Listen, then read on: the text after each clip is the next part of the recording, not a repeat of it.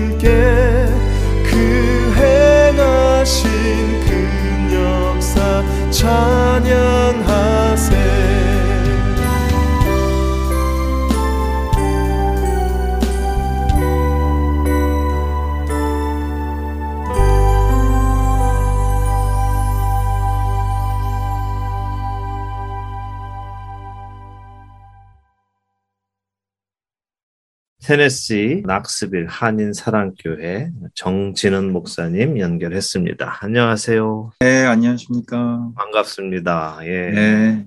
낙스빌 사랑교회 정진은 목사입니다. 네. 테네시 주죠. 그죠? 네. 한인 분들은 많이 안 가실 것 같은 그런 그 느낌이 있습니다. 어떠세요?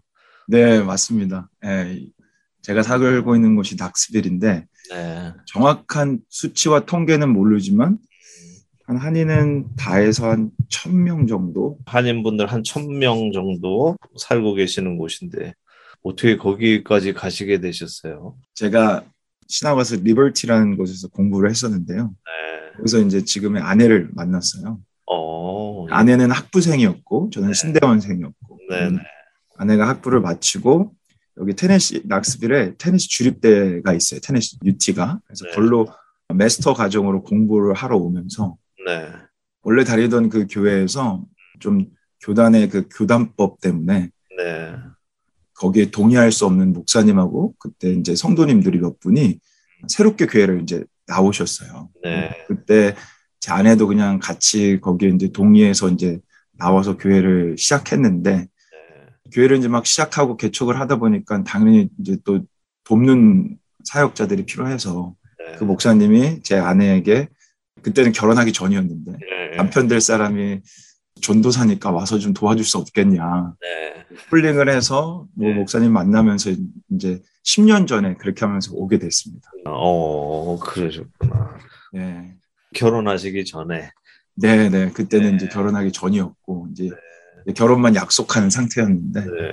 그래서 일단 좀 도와줄 수 없겠느냐 해서 도와주시기 시작하셨다가 이제 담임 목사님이 되신 거네요. 네, 그랬다가 사실은 그때 아직 제가 신학대학원을 마치지 않은 상태였고 1년 정도 남았을 때였고 마치고 네. 좀 있다가 아내하고 저하고 다 이제 사실은 더 공부를 하려고 텍사스로 가려고 다 준비를 했어요. 그래서 네. 텍사스에 있는 학교에 둘 다 이제 박사과정 이런 식으로 admission을 다 받아놨었는데 네. 이게 9년 전 얘기입니다. 예. 근데 어, 저희는 5월에 사임을 하려고 했었고 저희 그때 당시에 목사님이 갑자기 LA로 청빙을 받아서 떠나시게 되셨어요. 어, 예. 교회는 개척한 지 1년 됐고, 됐고 어. 네, 너무 작고 뭐 미자립에 뭐 전혀 누군가를 이렇게 청빙할 수 있는 그런 재력과 뭐 어떤 상황이 안 됐었고 그런 상황 속에서 그때 운영위원 분들이 이제 선택지가 저밖에 없었던 거죠. 전도사였고 1년을 넘게 같이 또 사역하면서 저를 또 봐오셨고 네. 1년 된 교회에 누구 새로운 사람을 또 청빙하기엔 너무 또 리스크가 크고 네. 또 그런 뭐 재정을 다 대하기도 어려웠었던 상황이고 저한테 콜링을 해주셨는데 당연히 저는 그때 계획이 있었으니까 네. 처음에는 거절을 했는데 이제 또 부탁을 하셔서 기도를 하다가 하나님께서 또 이렇게 순종하라는 마음을 주셔서 네. 네. 순종하게 됐는데 그게 10년이 됐네요. 네. 어떠세요? 잘 순종하셨다고 생각하십니까? 사실 제가 너무나 어린 나이였고 네. 지금도 사실은 전 어, 젊은 아직 40대 초인데 한 번도 이렇게 개척교회 이렇게 젊은 나이에 담임 목사를 할 거라고는 정말 인생에 단 한 번도 생각해 본 적이 없었고 네. 어, 그래서 사실은 자충어들도 많았고 내가 잘하고 있나 이런 생각을 할 때도 많았고 음, 많은 갈등이 있었는데 그때마다 진짜 하나님께서 항상 이렇게 확인해 주셨고요. 그리고 네. 돌아봤더니 제가 하려고 했던 그 공부보다 더 많은 것들을 사실은 배울 수 있었고 그 기간이 저를 더 목회자로 만들어주는 한 성도로 만들어주는 기간이었던 것 같습니다. 그래서 그 순종하기를 잘했다라고 예. 지금은 고백할 수 있는 것 같습니다. 아멘. 감사합니다. 예. 이제 설교를 듣는 분들은 좀 아시겠지만 우리 정 목사님 모태 신앙이시잖아요, 그렇죠? 네. 예. 근데 뭐 이렇게 말하기는 어렵지만 또 대부분 이제 모태 신앙들은 좀 이제 조용한 편 혹은 이렇게 음. 조용조용 신앙생활 하는 분들이 많은데 네. 정 목사님 설교를 들어보면 굉장히 강렬한 말씀 선포가 이루어지는 거 보면 분명 무슨 계기가 있으셨겠다 하는 생각이 많이 들어요. 어떠세요? 네. 어떻게 물론 이제 모태 신앙으로 기독교 가정에서 자라셔서 자연스럽게 복음을 전하셨겠지만 분명 네. 개인적인 어떤 만남이 있으셨을 것 같은데. 네. 제 인생의 가장 큰 축복은 사실은 저의 지금의 부모님을 하나님 주신 거예요. 가장 제가 신앙적으로도 삶적으로도 존경하는 저희 부모님들이고 네. 그 부모님들이 없었다면 사실은 지금의 저는 절대로 있을 수 없을 것 같아요. 네. 너무 신실하시고 근데 제가 이렇게 잘 자라다가요 중학교를 들어서면서부터 격길로 새기 시작했어요. 문제도 많이 일으키고 부모님 속 너무 많이 썩이고 네. 사실은 돌아온 탕자 같은 음. 어, 그런 인생이 있었습니다. 왜 격길로 세게 되셨습니까? 음, 지금 뭐 돌아보면 뭐 하나님의 섭리였다라고밖에 말할 수는 없지만 어, 네. 어, 그때는 그냥 친구가 좋았고 어, 예. 공부가 싫었고 예. 부모님의 억압이 싫었고 뭐 그런 사춘기를 보냈던 거죠. 그래서 그렇게 곁길로 새고 하다가 그렇게 뭐 한 10년을 부모님 속을 썩인 거죠. 네. 그러다가 이제 뭐 저는 한국에서 태어났고 한국에서 자랐으니까 네. 당연히 이제 건장한 남자로서 군대를 가야 되잖아요. 네. 그 군대를 가야 되는데 그때 그때는 너무 어렵기 때문에 네. 그냥 그 군대 가는 게 세상이 끝나는 것만 같았어요. 내 인생은 이제 끝났다 이런 마음이 들었는데 제가 2001년 6월 12일 날 군대를 갔는데요. 2001년 6월 11일 날 제가 진짜 한 몇 년 만에 처음으로 제가 제 스스로 하나님한테 기도를 했어요. 네, 음. 그때 이제 어려운 상황에 봉착하니까 그때서야 하나님을 찾은 거죠. 네. 제가 아직도 그날을 잊혀지지 않는데 네. 그가 뭐라고 기도했냐면 하나님 제가 어릴 때부터 믿었던 그 하나님이 진짜로 맞으시고 살아 계시면 이양 군대 가는 거 네. 이런 삶을 좀 그만하고 좀 제대로 좀 살아갈 수 있게 하나님 좀 붙잡아 주시고 하나님이 진짜 살아계심을 저한테 좀 보여주세요라고 제가요 그, 그 밤에 울면서 이렇게 좀 기도를 했던 것 같아요. 진짜 한 7, 8년 만에. 그래서 음. 그 기도를 뭐 하나님 제일 좋아하시는 기도잖아요. 그래서 뭐 군대 가자마자 뭐 이래저래 하나님께서 이렇게 또 만나주시고 하나님 알게 해주시고 그러면서 그렇게 가다가 군대에서 상병 때 뭔가 모른 제 안에 부르심, 목회자의 부르심이라는 게 있었고 또 1년 동안 기도하다가 제대하기 전에 그 부르심을 확인할 수 있는 계기가 있었고 그래서 나 같은 자를 이렇게 사랑하시고 나 같은 자를 목회자로 불러주신다라는 그 말도 안 되는 하나님의 인도하심과 사랑 때문에 길을 걸어가고 있는 것 같습니다. 군대 가시기 전에 뭐가 그렇게 두려우셨어요? 뭐 어떤 게 그렇게 아내 인생 끝이다 그냥 그것이 네, 그, 그때 그냥 그 젊은 나이에 그 제가 갈 때만 해도 2년 2개월이었는데 그냥 네. 그 2년 2개월을 군대에서 한다는 게 그냥 그 모든 게 다 끝나는 것 같았고 사실은 제가 군대 가기 전에는 제가 하고자 했던 거가 또 제 전공이 영화였어요. 어. 그냥 꿈이 네. 영화 배우 겸 감독이었고 그러니까 젊은 나이있나 보니까 내가 이것도 또 더 늦춰지면 난 뭔가 기회가 없겠다. 그럼 뭐 내 인생은 여기서 끝나는 거겠다. 막 이, 이런 생각들이 네. 그때 당시 많았어가지고 네. 그리고 좀 많은 두려움이 있었던 것 같습니다. 그래서 기도를 하게 되셨고. 네, 네. 네. 그럼 그 꿈은 이제 자연스럽게 접게 되신 건가요? 음, 아, 많은 고민이 있었고요. 아, 물론 저는 이렇게 제가 목회자가 되고 설교자가 되면서 그 꿈이 제가 초등학교 4학년 때부터 꿈이었어요. 오, 예. 그래서 참 그 길을 막 꿈꾸면서 이렇게 걸어왔었는데 14년의 그 꿈이 저한테는 절대로 헛되지 않았다라는 생각이 들더라고요. 음. 왜냐면 그렇게 뭐 연기도 배우고 네. 연기도 해보고 하면서 설교자로서 하나님이 오히려 더 그런 걸 밑바탕으로 준비시켜 주셨다라는 게 돌아보니까 또 깨달아지고 느껴지더라고요. 그런 것들이 없었다면 그 젊은 나이에 설교 경험도 하나도 없었던 그 음. 30대 초반의 전도사가 네. 아무리 조그만 교회지만 거기서 매주 설교한다라는 건 절대로 쉽지 않았던 것 같아서 그런 준비들이 하나님께서 다 있으셨구나를 깨달아져서 네. 어, 전혀 뭐 후회도 없고요. 뭐 이렇게 하지만 나중에 은퇴하고는 한번 좀 해볼까 막연한 소망은 있습니다. 그러시군요. 예. 그러면 이제 그렇게 군대 가셔서 하나님을 본격적으로 경험하게 되시고 상병쯤에 하나님의 콜링, 목회자로서의 콜링 이렇게 받으셨는데, 네. 그러면 이제 그 전까지는 사실 이제 배우나 영화 이런 곳에 대한 꿈이 네. 있으셨고, 한편으로는 음. 내가 원하는 바가 있고, 하나님의 부르심이 있는데, 음. 우리 대부분의 경우 사실 그 하나님의 원하심과 내가 원하는 것 사이에서 갈등하다가 네. 우리 목사님처럼 하나님이 원하시는 것을 선택하면 참 좋지만 음. 대부분 많은 경우 이제 내가 좋아하는 것, 내가 원하는 것들 내려놓기가 참 어렵잖아요. 목사님은 어떻게 선택을 하셨습니까? 어떻게 그 결정을 내리실 수 있으셨어요? 제가 저희 뭐 청년들이나 저희 성도들에게 항상 하는 얘기지만 참 이런 얘기들이 일반화가 될 수 없잖아요. 이거는 저 그렇죠. 개인만의 정말 그렇죠. 하나님의 부르심이시고 네. 또 인격적인 만남이니까 이게 절대로 일반화가 될 수 없어서 바라는 것들이 조심스럽긴 하지만 그냥 하나님이 저에게 역사하셨던 거는 그랬던 것 같아요. 이게 정답이다라고 절대로 전 얘기하고 싶진 않은데 네. 그때 그냥 제 마음에는 그런 목회자의 마음을 주셨을 때 사실은 말도 안 된다고 생각을 했죠. 왜냐하면 저 같은 사람과 그 백그라운드와 그렇게 죄졌던 이 사람을 뭘 어떻게 나 같은 사람이 목회자가 될 수 있을까? 이런 마음이 있었는데 계속 그런 마음이 들어서 그래도 상병 때부터 사실은 제대하기 전까지 1년 동안 제가 기도한 게 있어요.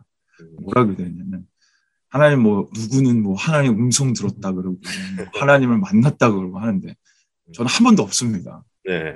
뭐 느끼거나 이런 것들은 있겠지만 저는 하나님은 뭐 음성 한 번 들어본 적 없는데 하나님이 진짜로 정말로 원하시면 다른 누군가가 아니라 하나님이 직접 말씀해 달라고 나한테 그래서 나도 한번 하나님 음성 들었습니다. 나도 한번 한번 그런 간증 한번 해보게 하나님 한번 그렇게 말씀해 달라고 하고 1년 동안 그렇게 기도를 했어요. 네. 그러다가 제대하기 전에 제가 2003년 8월에 제대했는데 6월에 군인들 집회가 있어요. 1년에 한 번씩. 네. 그래서 그때 그 집회에 갔다가 거기서 처음으로 뭔가 그 성령의 그 체험이라고 하잖아요. 그런 네. 뜨거움과 그런 것들을 경험하면서 이산지를 내게 주셔서 그 말씀이었는데 아직도 그 말씀이 참 신기하게 그때 전해주셨던 목사님이 목사님이 어떻게 부르심을 받고 목회를 어떻게 걸어갔는지에 대한 간증을 하셨었어요. 음.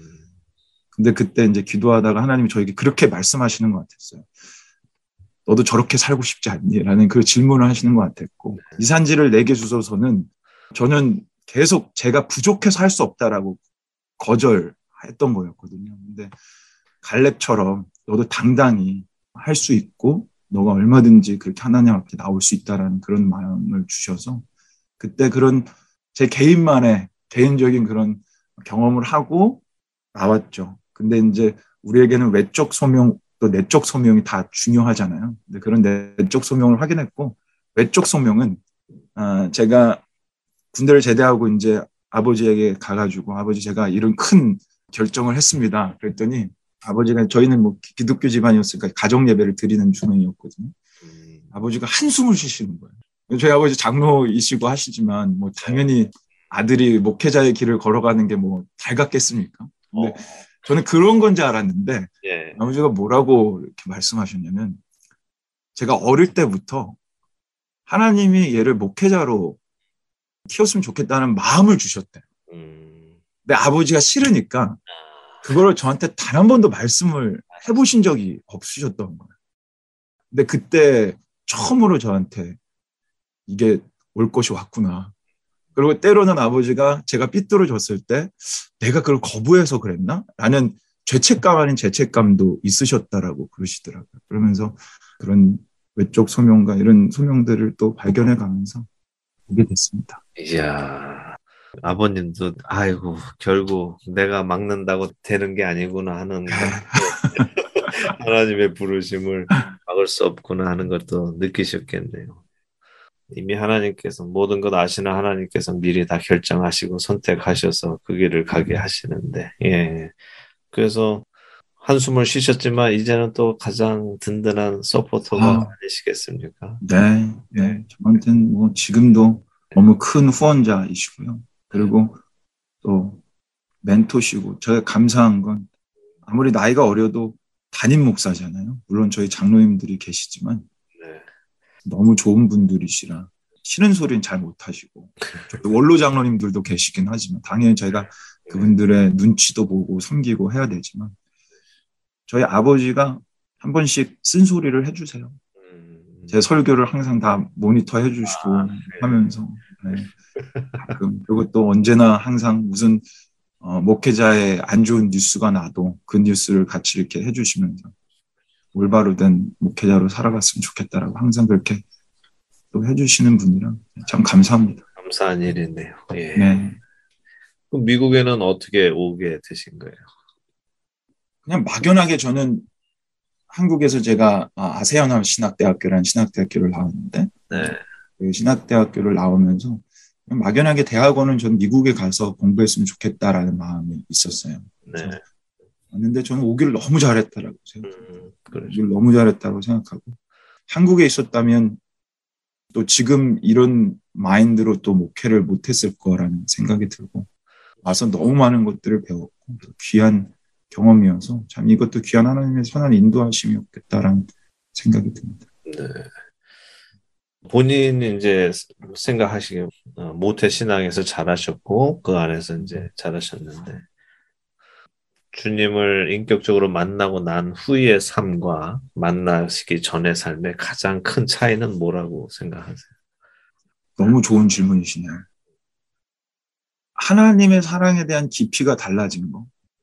뭐 그전과 지금의 모습 크게 달라진 게 있겠습니까? 뭐 네. 똑같이 뭐 죄성이 있고 똑같이 연약하고 넘어지고 하는데 그 사랑의 깊이가 너무나 차이가 나니까 그 차이에서 오는 감사와 감격 또 그게 또 인도하는 저의 연약함을 또 이기게 하는 그런 힘이 거기서 있는 것 같습니다. 그래서 before after 뭐 네. 완전히 뭐 갑자기 변화돼가지고 막 제가 뭐 죄도 한 이런 건 전혀 아닌데 네. 사랑의 깊이가 확실하게 달라진 그렇죠. 네, 그 모습이 있지 않나 생각됩니다. 네, 너무 너무 좋은 말씀을 해주신 것 같아요. 일단 내가 변하는 것보다 하나님의 사랑을 더 알게 되는 거죠. 하나님은 늘 같으신 분이에요. 네. 내가 모르고 그냥 신앙만 가지고 있었던 때와는 달리 음. 이제는 실제적인 하나님의 사랑을 더 경험하게 되고 알기 네. 때문에 나도 그분을 사랑하게 되어져 가는 네. 과정인 것 같네요. 예. 그래서 그런지 목사님의 설교를 이렇게 들어보면 음. 우리가 가지고 있는 죄성을 굉장히 많이 강조하세요. 그렇죠? 네, 네, 네. 그게 사실은 맞잖아요. 우리가 음. 예수님을 믿었다고 해서 죄성이 없어지는 것도 아니고 더 이상 네. 죄를 안 짓는 사람이 된 것도 사실은 아니지만 네. 그럼에도 불구하고 마치 겉으로는 죄를 안 짓는 사람인 척하고 다니고 네. 가식적으로 어, 남들 앞에서도 나는 깨끗한 의인인 척하고 하는 것이 사실은 신앙적인 모습은 성경적인 모습은 아니라고 생각이 되는데 네. 그런 가식적인 신앙인들의 모습을 잘 지적해 주시고 그래서 오픈할 수 있게 해 주시는 것 같아요. 뭐 네. 그런 어떤 특별한 목적이 있으세요, 목사님이? 목회와 또 설교와 이 모든 것들은 신학하고는 뗄래야 뗄 수가 없잖아요. 네. 분이 또 요즘 목회자와 설교자를 또 비평하는 말씀 가운데는 설교 가운데 신학이 없다라고 얘기하시는 것도 있고. 네, 네. 어차피 신학은 또 저의 신앙의 고백이기도 하고. 네. 거기에 어쩔 수 없는 저의 신앙의 고백들이 나오는 것 같아요. 그래서 이미와 아직의 나라, 를 사실 저는 제일 많이 강조하는데 네, 네. 이미 우리가 구원받았지만 사실은 아직 예수님이 다시 오시기 전까지의 이 불완전한 세상과 육체를 속에서 살아갈 땐그 네. 텐션 속에서 우리는 당연히 공존하면서 싸우면서 살아가는 그 삶인 거고 그 안에서 예수님 때문에 승리하게 되는 기쁨이 있는 거고 그걸 또 소망하면서 또 예수님 오심을 또 기다려야 되는 거니까 그 고백 속에서 설교가 나오고 또제 네. 삶이 또 사라져 가고 있는 것 같습니다. 가장 그거를 제가 고민하게 되고 또 그 고백 속에서 지금 살아갈 수밖에 없는 건 한국에서 자라다 보니까 사실은 너무 율법주의적 신앙과 가르침 속에서 자랄 수밖에 없었고 네. 거기서 프레셔를 받을 수밖에 없었고 전혀 뭐 어떤 진리의 탐구와 말씀을 알아가는 지식의 어떤 기품이 아니라 누가 그렇다더라 이렇게 해야 되더라 이런 것 때문에 제가 부르심을 받고 와도 제가 그래서 신학교를 갔는데 사실은 그 한 5, 6년이 너무 힘들었어요. 음. 왜 힘들었냐면 사실은 포기하고 도망가고 싶은 마음도 있었는데 저는 그렇게 하나님을 예수님을 인격적으로 만나고 신학교까지 가고 목회자로 부르심 받으면 죄를 안 질 줄 알았던 거예요. 그렇죠. 예. 그래서 그 죄가 있는 저의 모습을 보고 거기에 struggling이 있는 저의 모습이 너무 싫었고, 그러니까 가식처럼 느껴지고 제 믿음은 가짜라고만 여겼던 거예요. 그래서 아 나는 안 될 놈이다. 안 될 놈을 부르셨는데 역시 안 될 놈으로 하나님이 나를 평가해 주시는구나. 이 갈등이 제가 진짜 진리를 깊이 알고 탐구하고 깨달아지기 전까지는 너무 힘들었어요. 그래서 신학교 다니는 내내 너무 힘들어서 사실은 저는 신학교를 계속 가지도 않았고 가다가 너무 힘들어서 2학년만 다니고 휴학을 하고요. 제가 성교를 갔다 왔어요. 제가 제일 처음 예배소 강의 때 얘기하는데 그것 때문에 갔다 온 거예요. 제가 이대로는 도저히 이대로 목회자가 되면 나는 하나님 영광 가리우고 정말 안 될 목사가 되겠다라고 생각을 해서 신학교를 뭐 졸업하고 빨리 뭐 사역자가 되는 게 중요한 게 아니라 진리를 제대로 알아야 되겠다라고 생각을 해서 2학년 다니고 휴학을 하고 1년 6개월 네. 단기 선교사로 나갔다 왔습니다. 그래서 거기 안에서 이제 점차적으로 배워가고 만나가고 깨달아가면서 좀 변해왔던 것 같습니다. 감사한 하나님의 은혜가 삶 곳곳에 이렇게 배어 있고 그냥 생각으로 믿으시는 것이 아니라 하나님을 음. 실제적으로 경험하시면서 믿음이 하나하나 굳건히 세워져 가시는 모습에 감사하고 또 그 경험을 토대로 우리 성도분들을 그렇게 이끌어 주고 계셔서 또 참 감사합니다. 예. 네, 감사합니다. 이 예배소서 강의 제가 부탁을 드렸을 때 선뜻 또 이제 해주시겠다고 응답을 주셔서 감사드리는데 에베소서 강해를 통해서 우리 청취자분들께 무엇을 전해주고 싶으세요? 제가 진짜로 제일 좋아하는 성경 책 중에 하나가 에베소서. 네. 에베소서를 통해서 진짜 아, 하나님의 그 신비한 구원의 복음이 잘 정리가 될 수 있었고 그걸 통해서 정말로 그 구원받은 자가 예수님의 은혜를 받은 자가 어떻게 살아가야 되는지를 또 제 안에 잘 정리할 수 있는 시간이 될 수 있었어서 방금 얘기했던 그 이미와 아직의 나라의 그 텐션을 너무나 지혜롭게 잘 조율해주고 알려주는 게 저는 에베소서라고 생각합니다. 그래서 저도 에베소서를 통해서 그런 진리의 깊은 맛을 깨달은 것처럼 부족하지만 사실은 뭐 좋게 말씀해 주셨지 부족한 설교고 부족한 사람의 말인데 그렇지만 그 진리를 전하는 거니까 한 분이 됐든 누가 됐든 그런 진리가 알지니 진리가 너희를 자유케 하리라 라는 그 자유함이 있는 설교가 되었으면 좋겠습니다. 아멘. 많은 분들이 진리를 알게 되시고 또 자유함을 얻으실 거라고 믿습니다. 벌써 그렇게 되는 분들이 많이 계신 것 같아요. 감사합니다. 앞으로 어, 가지고 계시는 비전이 있으세요?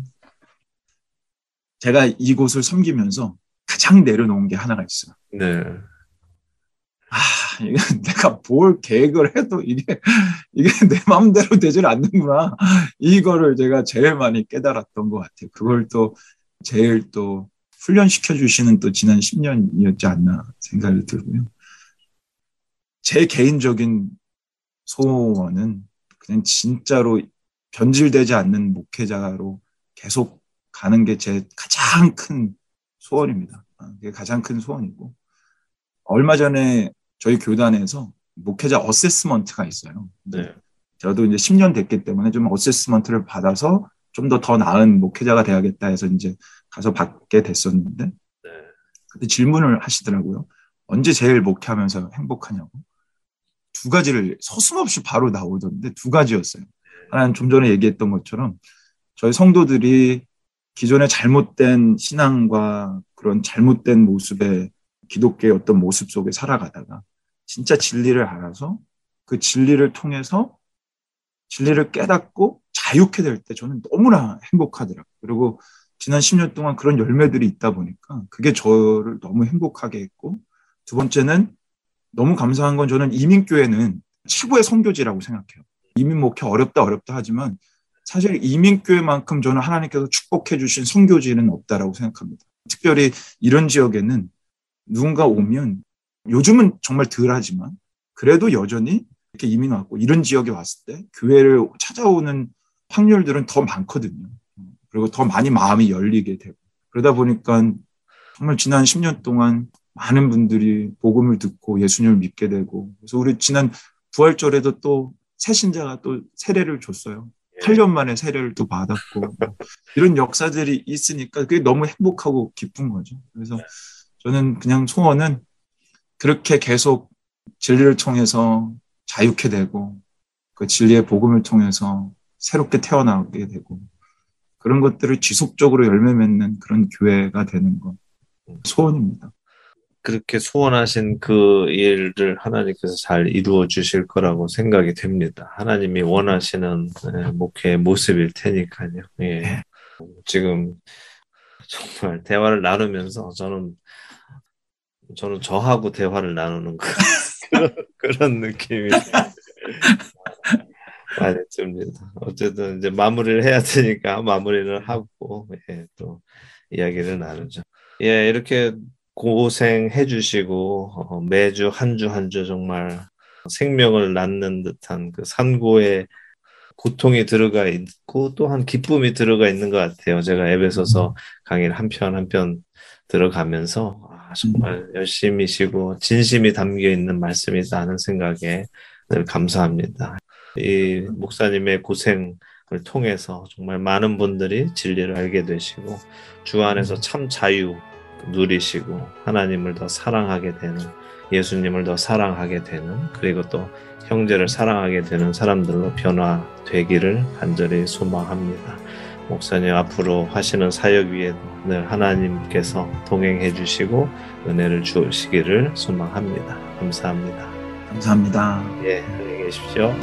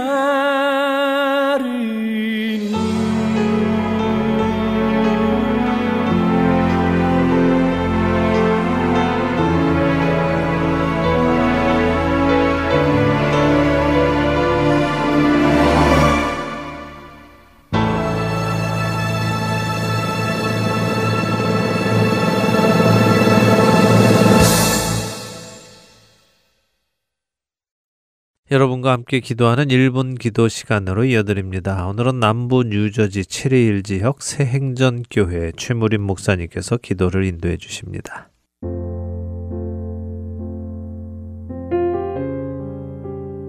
하덴 서울 1분 기도 시간입니다. 저는 남부 뉴저지 체리일 새행전교회를 담임하는 최무림 목사입니다. 오늘은 먼저 성경 구절을 한 구절을 봉독해 드리겠습니다. 신약성경 예배소서 6장 10절부터 11절 말씀이 됩니다. 끝으로 너희가 주 안에서와 그의 힘의 능력으로 강건하여 지고 마귀의 관계를 능히 대적하기 위하여 하나님의 전신 갑주를 입으라 라는 말씀입니다. 세계에서 들리는 소식은 코로나 바이러스 때문에 꼼짝없이 움직이지 못하게 봉쇄한다. 우크라이나의 전쟁이 계속되고 있다. 또 어느 곳에는 지진이 나서 도로가 파괴되고 건물 밑에 사람이 묻혀 있다. 산불이 났는데 수천 명이 동원하게 되었으나 꺼지는 것이 쉽지 않다. 북한은 자꾸 미사일 시험을 하고 핵폭탄 위협을 한다. 물가는 치솟고 일할 곳은 점점 줄어든다 하는 등 정말 마지막 때가 가까이 왔음을 듣게 됩니다. 이런 소식을 어, 들을 때 우리 믿는 사람들도 위축되고 믿음의 용기가 사라져 열심히 식어질 수가 있습니다. 그러나 하나님께서는 이 때를 사는 우리들에게도 하나님의 백성으로서 강한 믿음으로 살기를 원하셔서 기도하여 그 믿음, 뜨거운 믿음, 강한 믿음으로 살기를 바라고 계심을 믿습니다.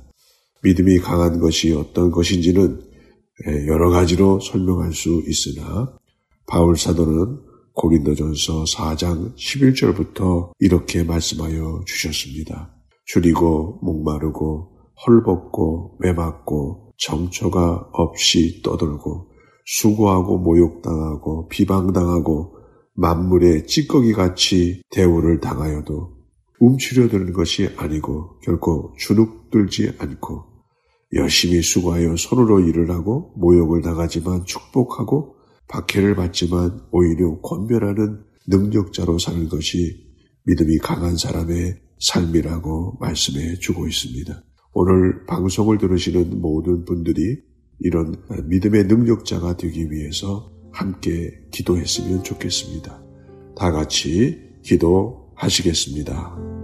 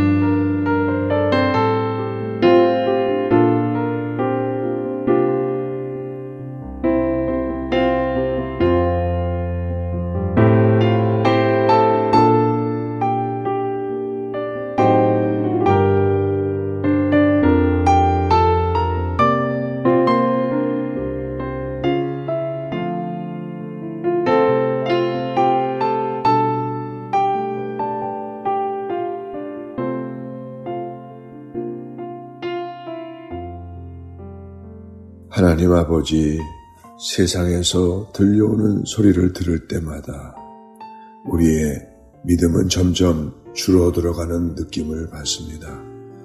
예수 믿는 사람의 그리스도의 빛이 점점 흐려져 가는 것 같은 느낌을 받습니다. 이 시간 하나님의 은혜를 구하오니 강한 믿음을 허락하여 주시옵소서. 어떤 비방과 환란과 어려움과 고난 속에서도 흔들리지 않는 믿음의 승리자가 되게 하여 주옵소서. 오늘도 주님께서 주시는 사명의 길을 힘차게 걸어가게 하여 주시옵소서. 주님께서 나와 동행하심을 믿고 승리하는 주님의 일꾼들이 되게 하여 주시옵소서. 예수님의 이름으로 간절히 기도하옵나이다. 아멘.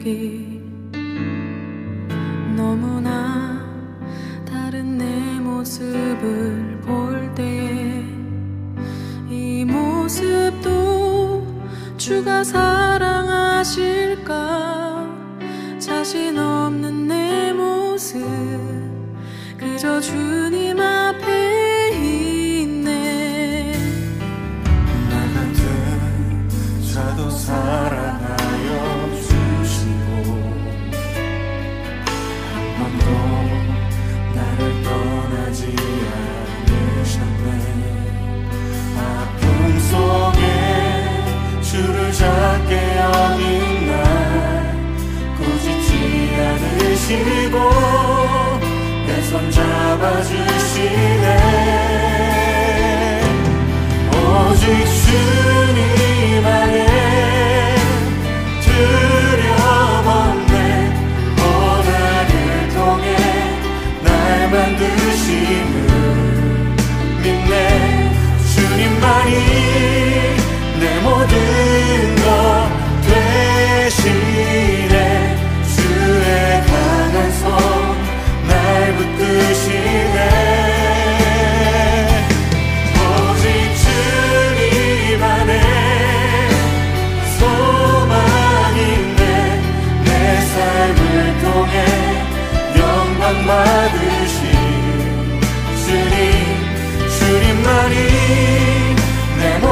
in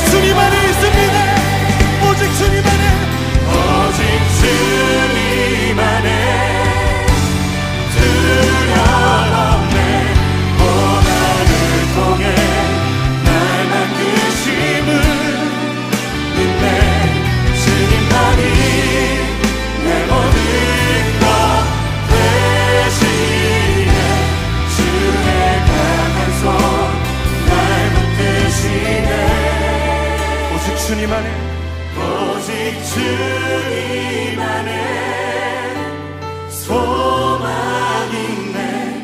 내 삶을 통해 영광 받으신 주님 주님만이 내 모든 것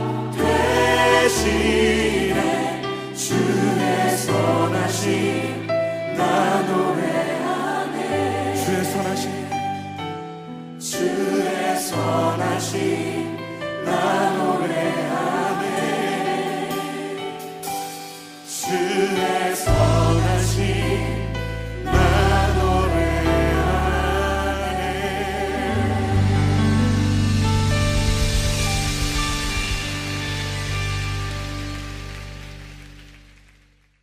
할텐서울 복음 방송은 인터넷 www.hartenseoul.org를 통해 매주 토요일 4시간의 한국어와 2시간의 영어, 1시간의 일본어로 복음을 전하는 선교 회입니다.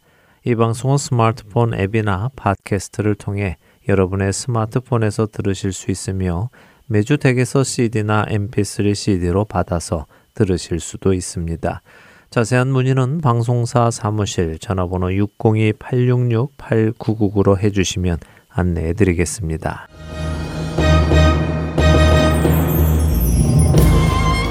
하텐 서울 복음 방송에서는 10대 자녀들을 대상으로 한 프로그램 Unlocked를 방송 중에 있습니다.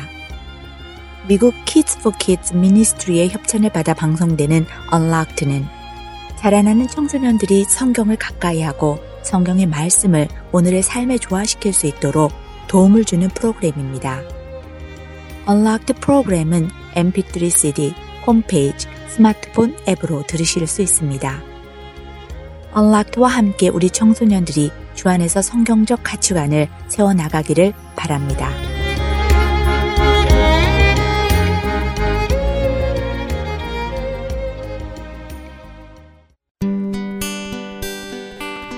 기쁜 소식 사랑으로 땅끝까지 전하는 아랜소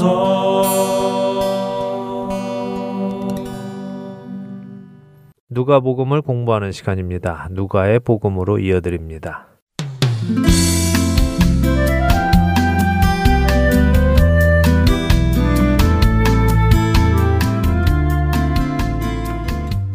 애청자 여러분 안녕하세요. 누가복음을 공부하는 시간입니다. 누가복음 진행의 함혜진입니다. 네, 여러분 안녕하세요. 강승규입니다. 누가복음 13장까지 마쳤는데요. 네, 13장 내용 한번 정리해 보시죠. 네, 13장의 내용을 보면 십자가의 길, 예루살렘으로 가고 계시는 예수님께서 이스라엘 백성들에게 계속해서 참 진리이신 예수님께서 오셨음과 진리를 깨닫고 회개할 것을 말씀하시지만 그들은 여전히 자신들의 전통에 묶여 예수님을 거부하고 회개하지 않으며 심지어 예수님을 죽이고자 하는 모습을 보여주고 있는 것 같았어요. 네, 그렇습니다. 특별히 13장 끝부분에 그러한 그들의 모습을 안타깝게 생각하시며 슬퍼하시는 예수님의 모습도 나옵니다. 네. 자, 이어지는 14장에는 어떤 모습들이 기록이 되어 있을까요? 먼저 14장 1절에서 6절까지 읽고 이야기 나누죠. 네, 누가복음 14장으로 갑니다. 1절에서 6절 읽겠습니다. 안식일에 예수께서 한 바리새인 지도자의 집에 떡 잡수시러 들어가시니 그들이 엿보고 있더라. 주의 앞에 수종병 든 한 사람이 있는지라. 예수께서 대답하여 율법 교사들과 바리새인들에게 이르시되 안식일에 병 고쳐주는 것이 합당하냐 아니하냐. 그들이 잠잠하거늘 예수께서 그 사람을 데려다가 고쳐 보내시고 또 그들에게 이르시되 너희 중에 누가 그 아들이나 소가 우물에 빠졌으면 안식일에라도 곧 끌어내지 않겠느냐 하시니 그들이 이에 대하여 대답하지 못하니라. 네, 또 안식일에 바리새인들과 대립하시네요. 네. 여전히 회개하지 않고 있는 이스라엘 사람들의 모습이 소개되는군요. 그렇습니다. 이 장면은 누가복음에서 네 번째 안식일 논쟁입니다. 누가복음 6장에 두 번의 안식일 논쟁이 기록되어 있고요. 앞장인 누가복음 13장에 안식일 논쟁이 있었지요.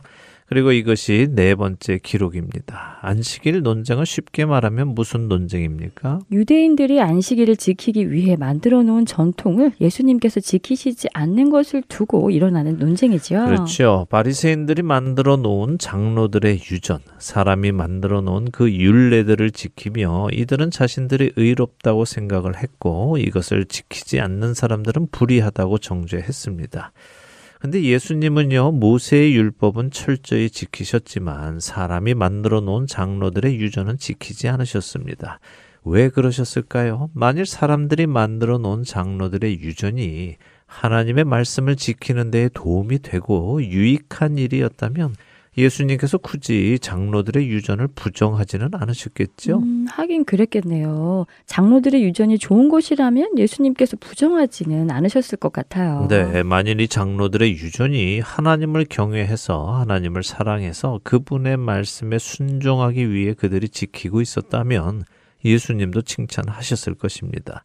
그러나 그들은 하나님을 사랑하거나 하나님을 경외하거나 하는 것과는 아무 상관없이 자신들의 의를 나타내기 위해 그것을 열심히 지켰죠. 하나님을 위하는 것 같지만 사실은 하나님과는 상관이 없는 것입니다. 예를 들면 이런 것입니다. 엄마가 피곤해도 음. 새벽에도 우는 아기에게 젖을 물리고 아기의 기저귀를 갈아주고 빨래를 음. 해주고 몸을 깨끗이 씻겨주고 정성을 다해 키우지요. 네. 그런데 그 엄마에게 아우 피곤하지 않으세요? 어떻게 음. 이렇게 정성껏 아기를 키우세요?라고 물어보니 엄마가 이래야 좋은 엄마가 되지요라고 음. 답한다면 그 엄마는 정말 좋은 엄마일까요? 음, 그렇게 생각하니 좋은 엄마라고 생각되지가 않네요. 정말 좋은 엄마라면 그 아기가 사랑스러워서 젖도 먹이고 기저귀도 갈아주고 빨래도 하고 그렇게 키우는 것이어야 하지 않을까요? 그렇지요. 그리고 사실 엄마라면 또 당연히 그렇게 하는 것입니다. 그렇게 아기를 먹이고 입히고 씻기고 키우는 것이 엄마라면 당연히 해야 하는 일인 것이죠. 네. 그것을 한다고 해서 좋은 엄마가 되는 것이 음. 아니라 엄마라면 그렇게 하는 것이 맞다는 것입니다. 네. 더군다나 좋은 엄마가 되기 위해서 음. 그렇게 한다고 생각한다면 엄마로서의 자신의 정체성을 모르는 것이죠. 그런 엄마에게 자란 아기는 나중에 엄마에게 감사하게 될까요? 엄마가 자기를 사랑해서 키워준 것이 아니라 엄마 스스로가 좋은 엄마라는 소리를 듣고 싶어서 그 모든 행동을 했다고 한다면 그 아이는 엄마에게 진심으로 감사하기는 어려울 것입니다. 하긴 그 모든 것이 아이를 위한 것이 아니라 엄마 자신의 이름과 칭찬을 위함이었으니 아이가 감사해야 할 이유도 없을 것 같아요. 이것은 참 중요한 포인트입니다. 당시의 바리새인들은 열심히 율법을 지키고 율법을 더 잘 지키기 위해 장로들의 유전까지 만들어 지켰지만 그 모든 것은 하나님과는 관계가 없는 것이지요. 그러니 하나님도 그런 모습을 싫어하셨고 예수님도 그것이 가증한 일이라고 책망하신 것입니다. 오늘을 사는 우리들도 잘 생각해 보아야 합니다. 내가 하고 있는 종교 생활은 과연 그 동기가 무엇인가? 나는 하나님을 사랑해서 예수님을 사랑해서 내 이웃을 사랑하고 섬기고 교회 일에 열심인가? 아니면 좋은 성도라는 소리가 듣고 싶어서 좋은 장로, 좋은 집사, 좋은 권사, 더 나아가 좋은 목사라는 소리가 듣고 싶고 인정받고 싶어서 하고 있는가 스스로 점검해 보아야 합니다. 네, 우리가 섬기는 그 모든 일의 동기가 하나님을 사랑해서야 하네요. 점검해 보겠습니다. 네, 자, 말씀드린 대로 누가복음에 기록된 네 번째 안식일 논쟁입니다. 기록된 네 번의 논쟁을 잠시 생각해 보죠. 물론 기본적으로는 안식일에 일을 해도 되느냐 안 되느냐 하는 문제인데요. 이 네 번의 논쟁을 보면 그 대상이 조금씩 변해가는 것을 봅니다. 먼저 처음 안식일 논쟁이 있던 6장 1절과 2절을 읽어주세요. 네, 누가복음 6장 1절과 2절입니다.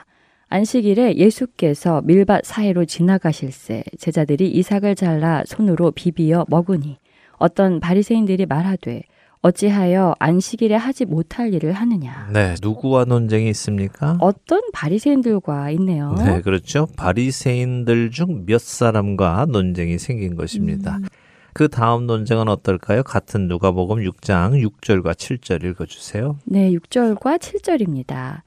또 다른 안식일에 예수께서 회당에 들어가사 가르치실세 거기 오른손 마른 사람이 있는지라 서기관과 바리새인들이 예수를 고발할 증거를 찾으려 하여 안식일에 병을 고치시는가 엿보니 네. 이번에는 서기관과 바리새인들이네요. 그렇습니다. 첫 번 논쟁은 어떤 바리새인들이었습니다. 두 번째 논쟁은 그 음. 대상이 서기관과 바리새인들로 확대되지요. 세 번째 논쟁은 우리가 얼마 전에 살펴보았죠. 누가복음 13장 14절입니다. 읽어 주세요. 네, 누가복음 13장 14절입니다. 회당장이 예수께서 안식일에 병 고치시는 것을 본내어 무리에게 이르되 일할 날이 엿새가 있으니 그 동안에 와서 고침을 받을 것이요 안식일에는 하지 말 것이니라 하거늘. 네. 회당의 회당장이네요. 그렇죠. 회당장은 장로들이 맡았습니다. 백성들을 지도하는 사람들이었죠. 그러니까 안식일 논쟁이 처음에는 어떤 바리새인들, 이후에는 서기관들과 바리새인들, 그 후에는 백성들의 지도자인 장로, 회당장까지 왔습니다. 그리고 오늘 누가복음 14장에는 누가 나옵니까? 1절에 바리새인 지도자의 집이라고 하시네요. 네.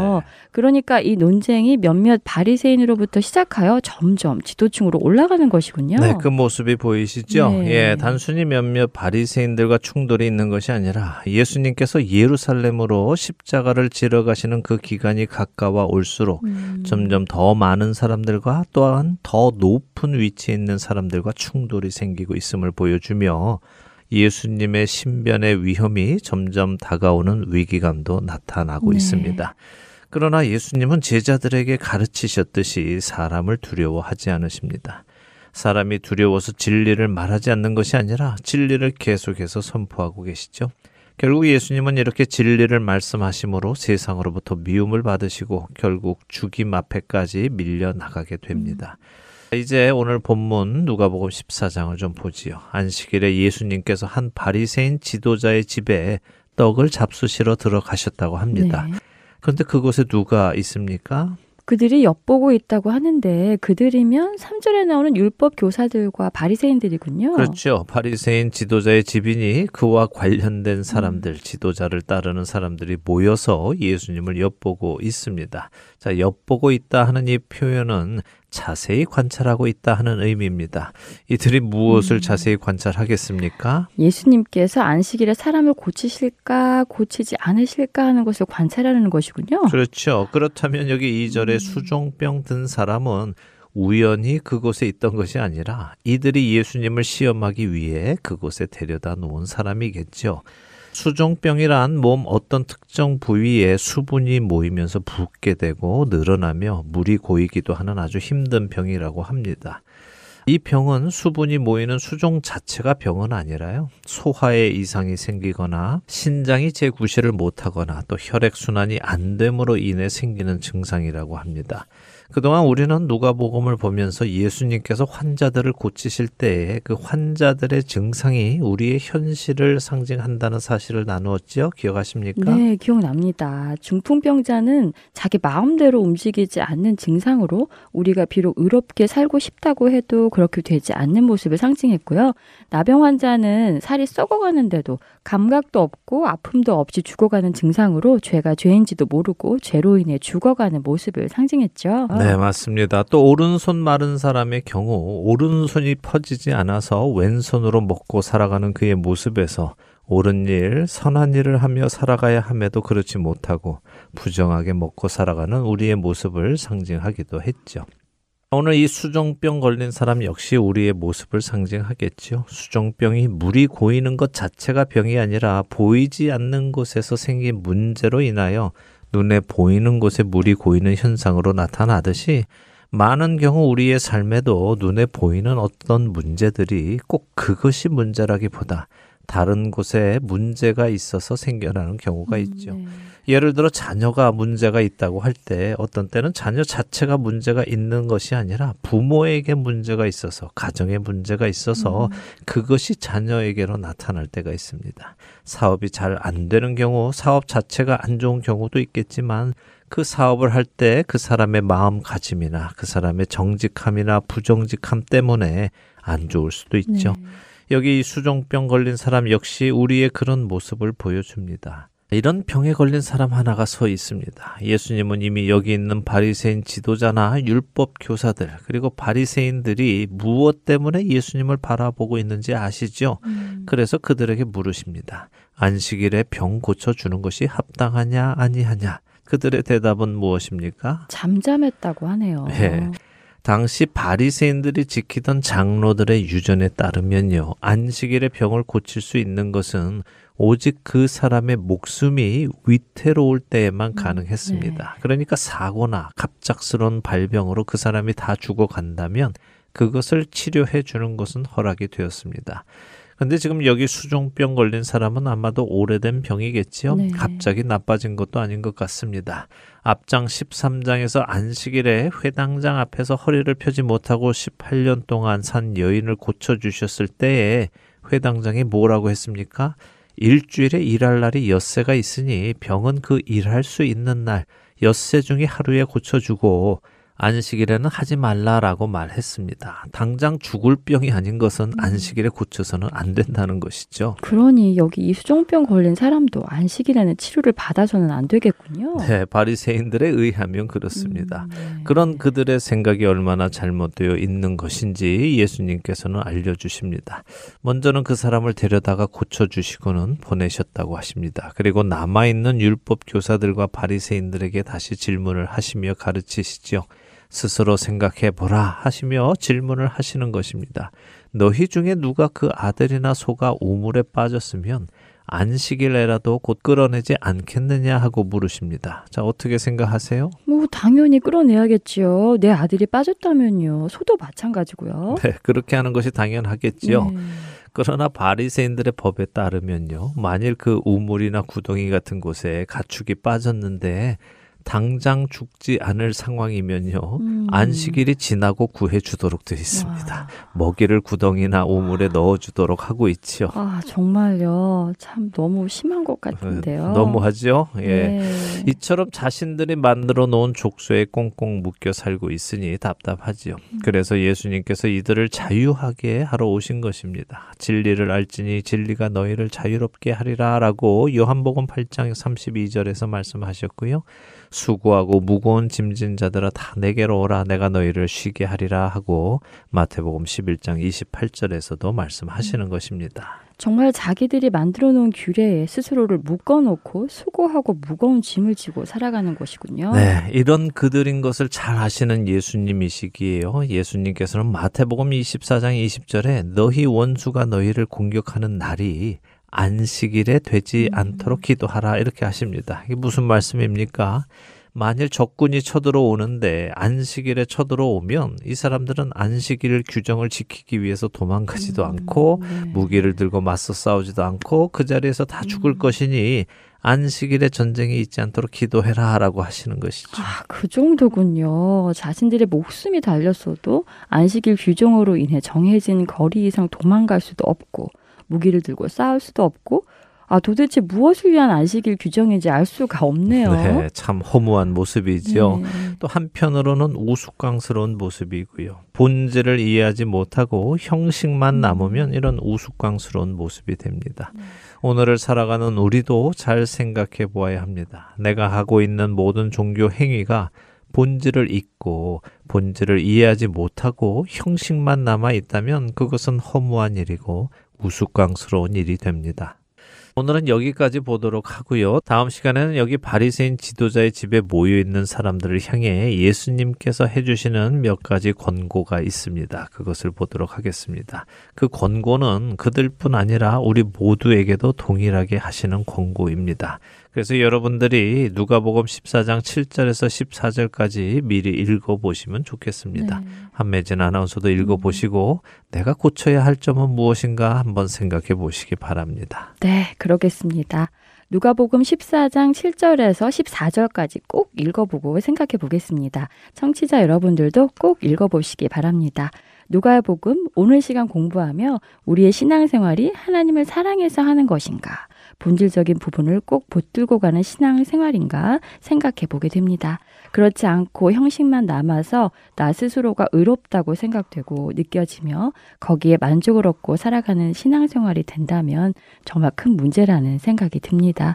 돌이켜서 참된 은혜 안으로 들어가기 원합니다. 아멘. 그런 은혜가 우리 모두에게 있기를 바랍니다. 네, 누가복음 오늘 순서는 여기에서 마치고요. 저희는 다음 주에 다시 찾아뵙겠습니다. 안녕히 계세요. 안녕히 계십시오.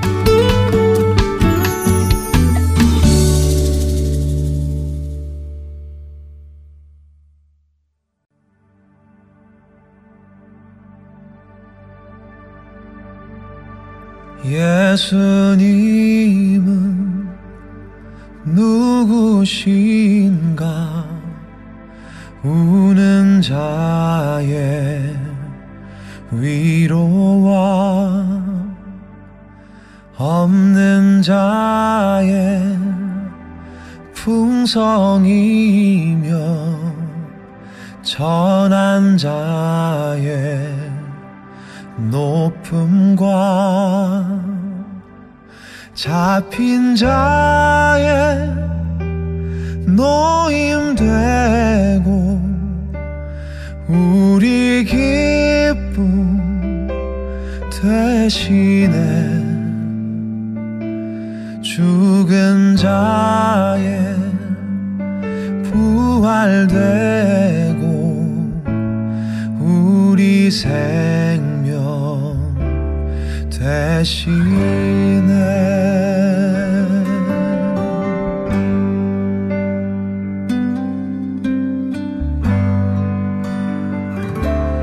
예수님은 누구신가? 약한 자의 강함과 눈먼 자의 빛이시며 병든 자의 고침과 만국인의 구주시며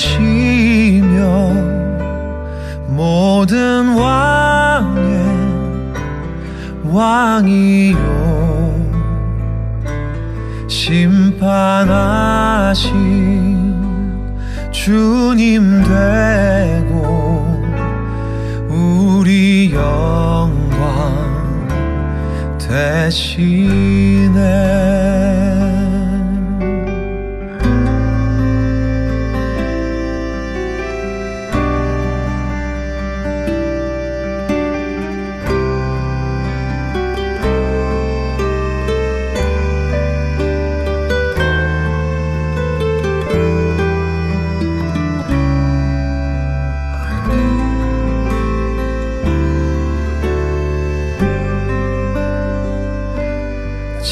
잡힌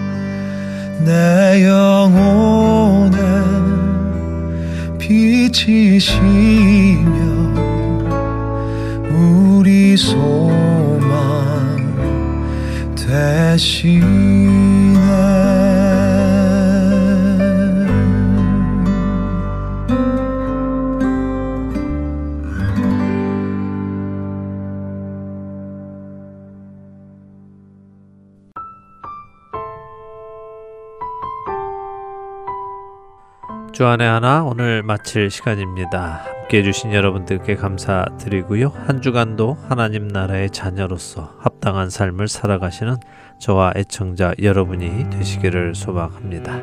저는 다음 주 이 시간에 다시 찾아뵙겠습니다. 지금까지 구성과 진행의 강순기였습니다. 애청자 여러분 안녕히 계십시오.